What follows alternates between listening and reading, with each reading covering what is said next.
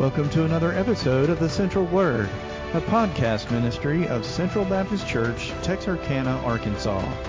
Today's episode is from the morning message of Sunday, May 14th, and is preached by our pastor, Brother Mike Sylvie. Our desire is that this message builds you up in your faith as you walk daily with Christ. Here now is Brother Mike preaching from 1 Samuel chapter 1 a message titled A Highly Favored Mother.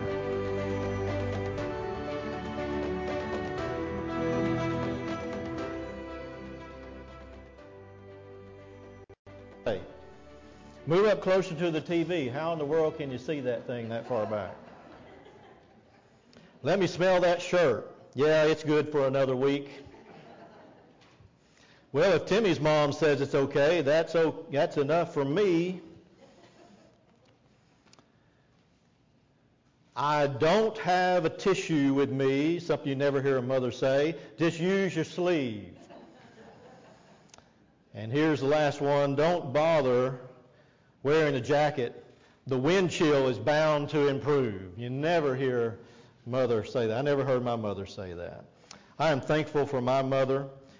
She was a great mother, is a great mother. Um, she's probably listening to this. Um, and so I better get this straight. But she has been a faithful, godly mother in our family all these years. And she still today works hard taking care of us. And I'm thankful for her. Today we're going to look at another highly favored mother, and that is the mother Hannah. Hannah's name means favored one. Now she's not highly favored because she had everything great and she was a perfect mother. No, the very opposite. We're going to see in this story that she had a lot of difficulties in her life. She didn't do everything just right, but the Lord was with her. She surrendered herself to the Lord, and as she did that, the Lord made it so that she was a highly favored mother. And so let's look at the story of Hannah today. And let's see how all of us need to surrender ourselves to the Lord. And as we do that, we too can see the Lord's high favor bestowed upon us. As you look at Hannah's life, I think that uh, you could, as you look at it as a story, you could say that her life story uh, is in three chapters. In the first chapter, I'll call from pain to prayer. These are the opening verses of the chapter. The Bible says, Now there was a certain man of Ramathaim, Zophim, of the mountains of Ephraim, and his name was Elkanah, the son of Jeroham, the son of Elihu, the son of Tohu, the son of Zuph. There's some great baby names for you. An Ephraimite.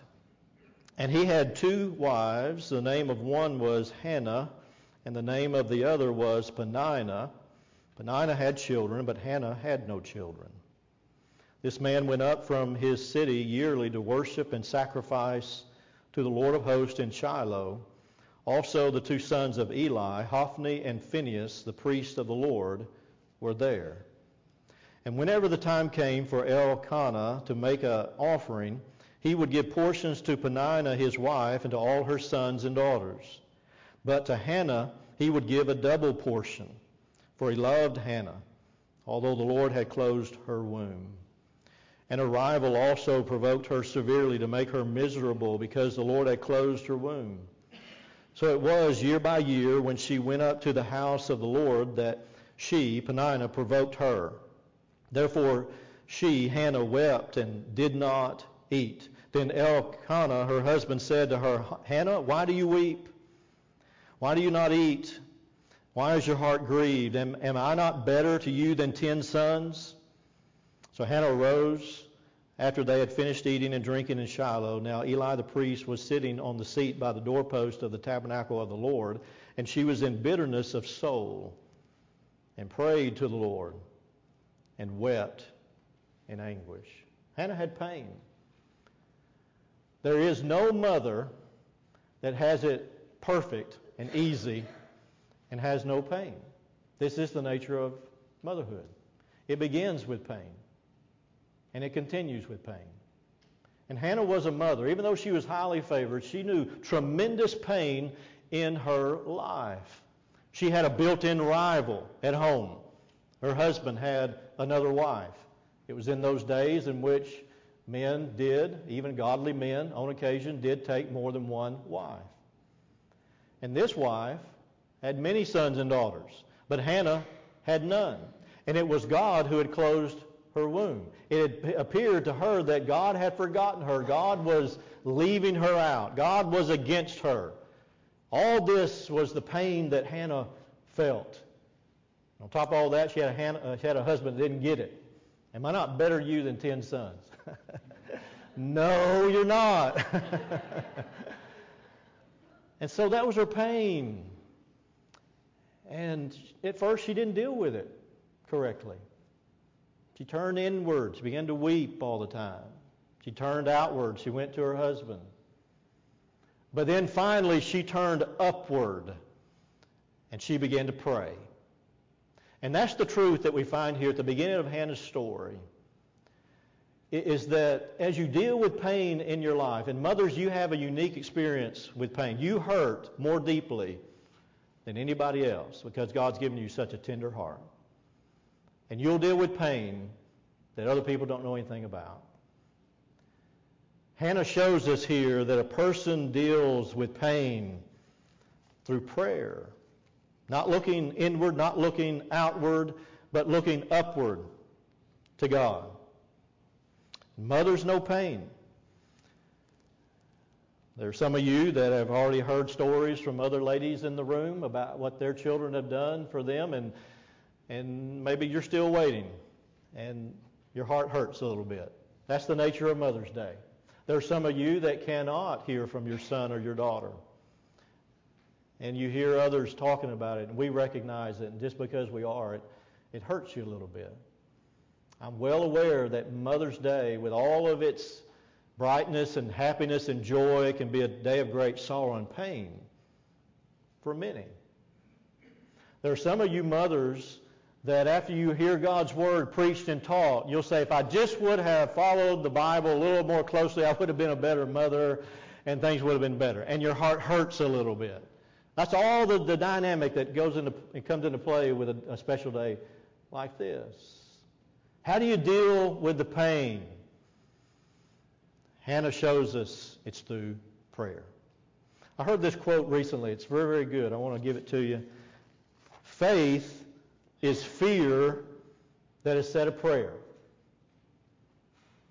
Faith is fear that has said a prayer. How do we get through the pain? How do we get through the difficulty and the imperfections of our family and our life and our future? We get through it by looking upward to God in prayer. And we surrender ourselves to Him. That's what Hannah did. And as she did that, her life was transformed. Her pain was transformed Verse 18 says, after she prayed and went her way, the Bible says her face was no longer sad. So prayer transforms us. And you go to chapter 2, and you, you find Hannah's prayer. Chapter 1 is Hannah's problem. Chapter 2 is Hannah's prayer. And you find this prayer actually gives us the reason why Hannah had a change in heart. And she became joyful. There are five benefits from prayer that we find here. I want to mention to you, those to you very quickly. Verse 1 shows us that prayer replaces pain with joy. Look, look at how Hannah prayed in chapter 2, verse 1. And Hannah prayed and said, My heart rejoices in the Lord. My horn is exalted in the Lord. I smile at my enemies because I rejoice in your salvation. How do you deal with deep pain that sometimes nobody else even understands? You go to the one who does understand. And in those moments of prayer, when we abandon ourselves to Him, He touches us and He touches our hearts and He changes the pain into joy. Doesn't necessarily take the pain away or the circumstance away, but he adds his joy. Prayer is like that. Prayer is like a spiritual anesthetic that replaces pain with joy and peace. That's what Hannah experienced.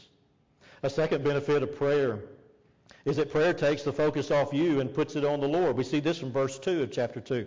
No one is holy like the Lord. Her focus changed.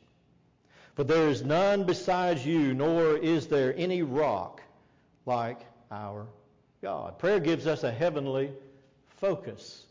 And that's what we need to be able to deal with the difficult circumstances of our life. Verse 3 gives us the third benefit, and that is prayer neutralizes lies from the enemy and clarifies truth from the Lord. Hannah prayed, Talk no more so very proudly. Let no arrogance come from your mouth, for the Lord is the God of knowledge, and by him actions are weighed. We begin to hear truth and understand truth and see it more clearly as we pray. Then verse 4 through 9 of her prayer shows us the fourth benefit of prayer. The powerful benefit of prayer is also that prayer, prayer grants the right perspectives on life. Look at these amazing statements that, that Hannah makes in her prayer. The bows of the mighty men are broken, and those who stumbled are girded with strength. Those who were full have hired themselves out for bread, and the hungry have ceased to hunger. Even the barren has borne seven, and she who has many children has become feeble. The Lord kills and makes alive. He brings down to the grave and brings up. The Lord makes poor and makes rich. He brings low and lifts up. He raises the poor from the dust and lifts the beggar from the ash heap to set them among princes, to make them inherit the throne of glory. For the pillars of the earth are the Lord's. He has set the world upon them. Death and life, riches and poverty, all these difficult experiences to go through in life. It's through prayer that we begin to understand the Lord's power and control, and we see it from His viewpoint. And things begin to be clarified. Hannah only got this clarification as she prayed. And then number five, a fifth benefit of powerful, a powerful benefit of prayer that we see here is verses 9 through 10. That is prayer leads to power that triumphs. She prayed in verse 9, He will guard the feet of His saints, but the wicked shall be silent in darkness. For by strength no man shall prevail. The adversaries of the Lord shall be broken in pieces.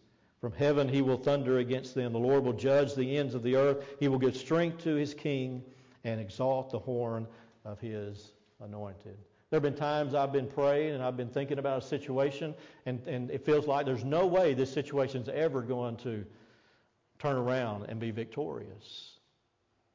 But then after a few moments of prayer in the Lord's presence, Lord begins to assure me how he can do it as he's always done it. That he's done it before and he can do it again. And there's no limit to him. And there's no power that he can't bestow, and there's no victory that he can't give. And we, we get in touch with that. We're reminded of that as, as we pray. And this is what was going on with Hannah. This is why her pain turned into a prayer and how God used it in her life. She became a great person of prayer. And as a result, her son, Samuel, became a great person of prayer.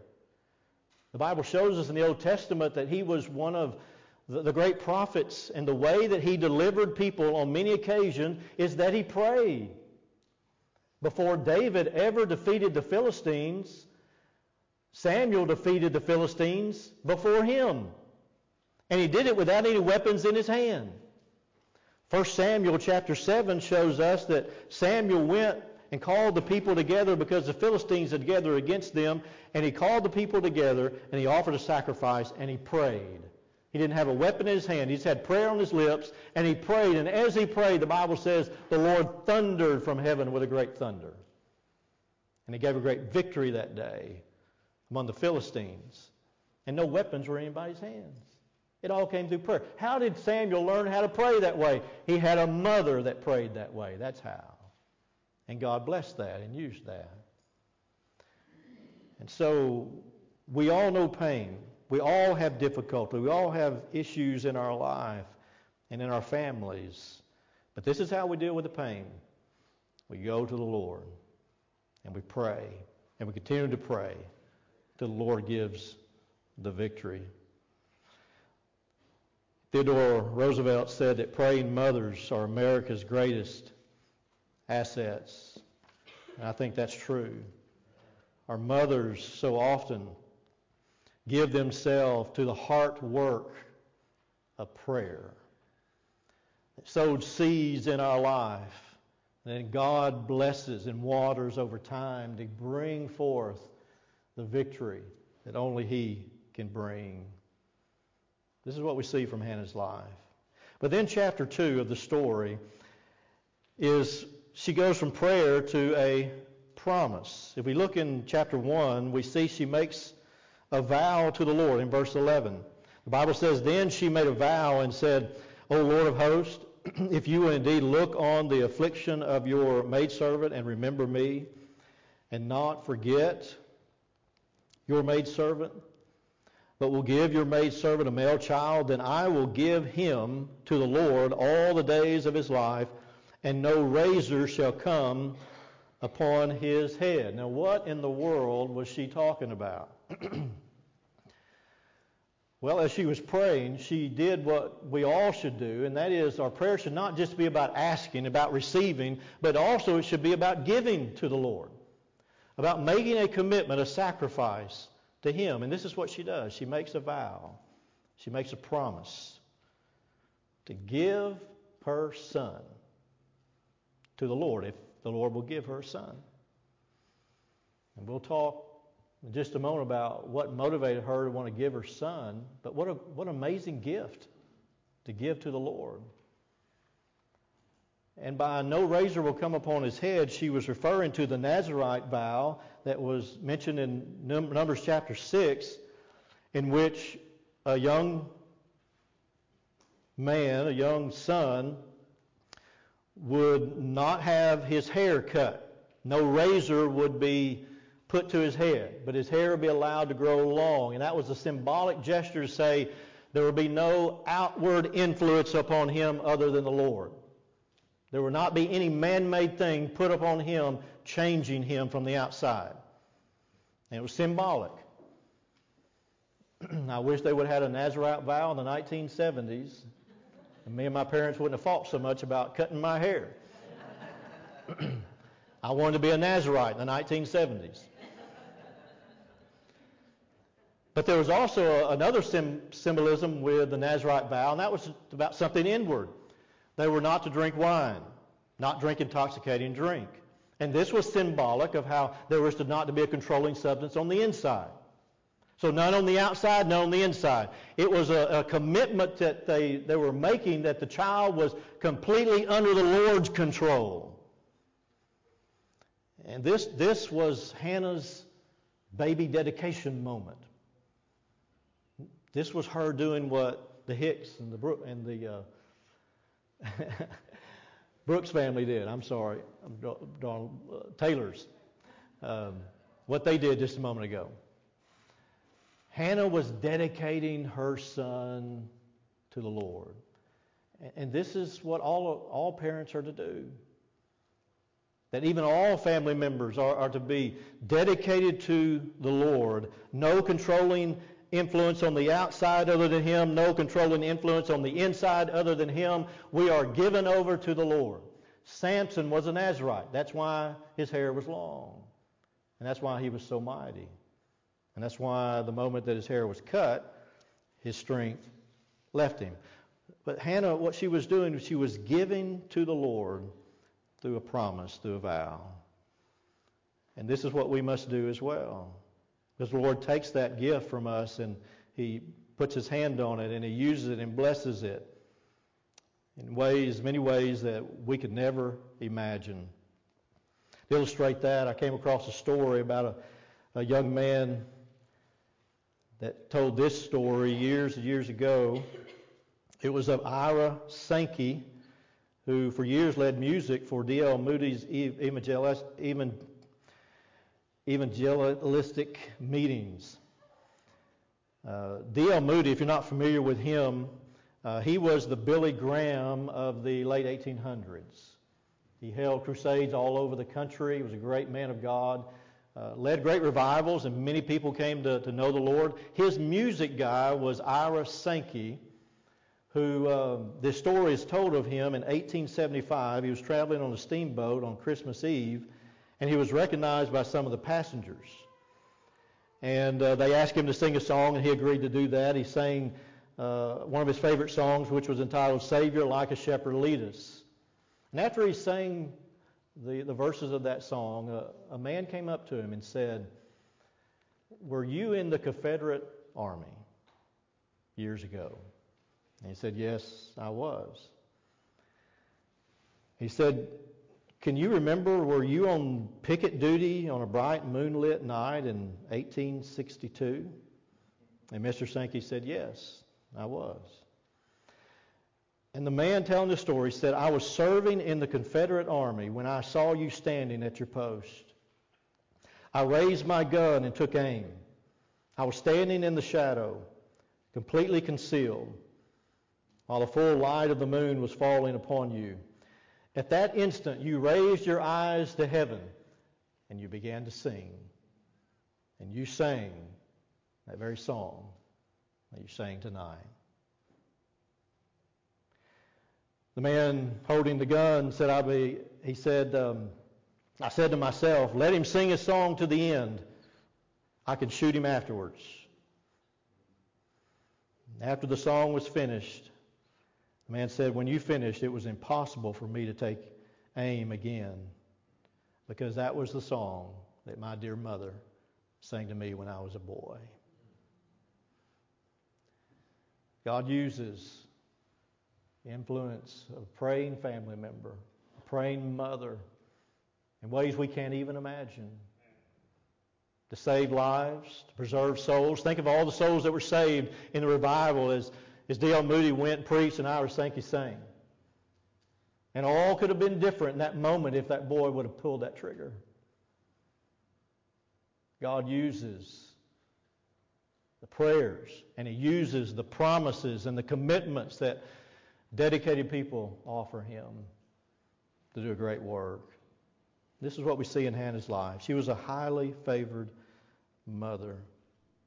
But then that brings us to the last part of her story, and that is her giving her son as a present to the Lord. She went from a promise to a present. She did more than just saying, I'm going to do this. You know, you know in the heat of the moment, you can be uh, offering to the Lord a lot of things, but then the moment you have that child in your hand and you say, Yes, Lord, I'm going to give this child to you. And it's more than just sending them off to kindergarten.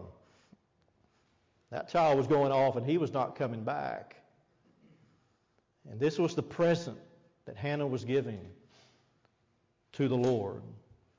We read about it beginning in verse 19. Then they rose early in the morning and worshiped before the Lord and returned and came to their house at Ramah. And Elkanah knew Hannah his wife, and the Lord remembered her. So it came to pass in the process of time that Hannah conceived and bore a son and called his name Samuel, saying, Because I have asked for him from the Lord. Now the man Elkanah and all his house went up to offer to the Lord the yearly sacrifice and his vow. But Hannah did not go up, for she said to her husband, Not until the child is weaned, then I will take him, that he may appear before the Lord and remain there forever. So Elkanah, her husband, said to her, Do what seems best to you. Wait until you have weaned him. Only let the Lord establish his word.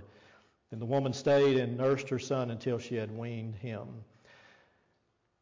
And verse 26 says, and she, as she takes Samuel to back to the temple years later, and she sees Eli the priest, she said, "Oh my Lord, as your soul lives, my Lord, I am the woman who stood by you here praying to the Lord. For this child I prayed, and the Lord has granted me my petition which I ask of him. Therefore I also have lent him to the Lord as long as he lives. He shall be lent to the Lord. So they worship the Lord there. What motivated Hannah to give such an amazing gift to the Lord? Well, number one, I would say it is because she knew and recognized that every child is a possession from the Lord. The child really wasn't hers. The child was the Lord. She was just giving back what the Lord had given her in the first place. That was tied into the name Samuel that uh, was given to the child. Samuel means to be heard by the Lord after you have asked. And the scripture there in verse 20 says that, in her own words, that Samuel was asked by for the Lord from the Lord, and he gave him to her. So tied up in his name and his identity, uh, Hannah was saying and recognizing that this child is not really mine, he's the Lord's. That's why she was willing to give him. And his parents and his family members, we have to look at life in that same way. Our life has come from the Lord. In a very real sense, we're all Samuels. In a very real sense, all of us who have life, we have come from the Lord. Now, someone may not have asked specifically for us, but the Lord has worked and has brought all life that exists into this world. It's amazing. Those who keep up with the numbers say that, that every second there are two souls that are leaving the earth and going into eternity, every second of the day. At the same time, every second of the day, there are four souls, four lives that are coming into the world at the same time. Those come from the Lord. It is the Spirit within man that the Lord has created, the Bible says. And, and Hannah recognized this. And this is why she was willing to so freely give. I think there's a second reason. That's because she knew that Samuel's life would be blessed greater if she gave him up. She wanted a child more than anything at that moment.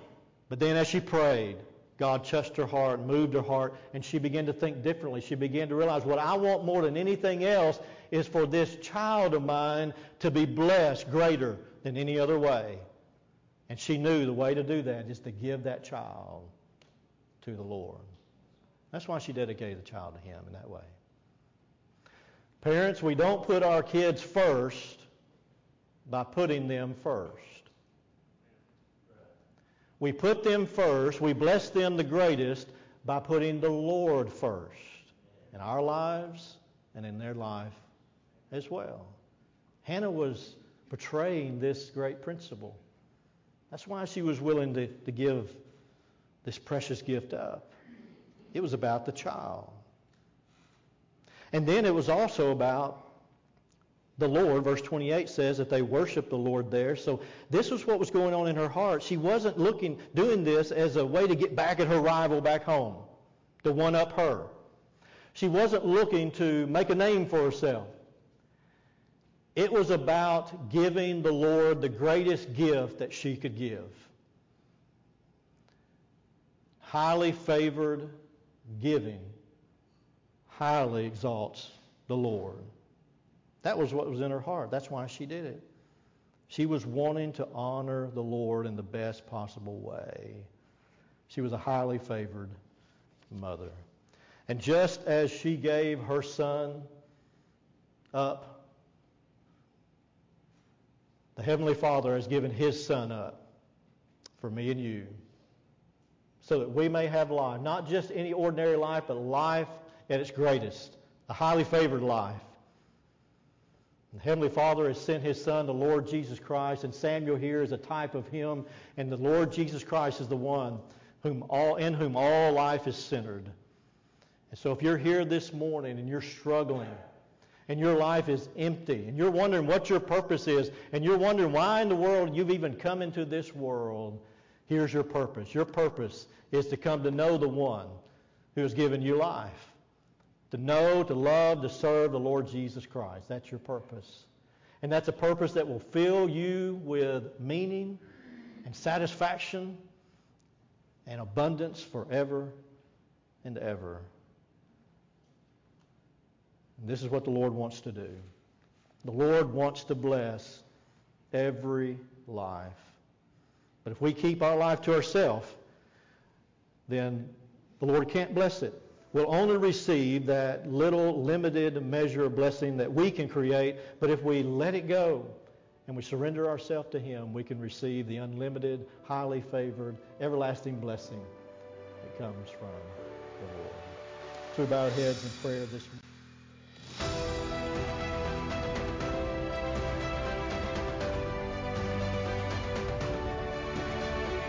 Thank you for listening to this episode of The Central Word. Our prayer is that this message will encourage you in your walk with Christ as we dive into God's Word each and every week. Thanks again for joining us, and may God bless you in the week to come.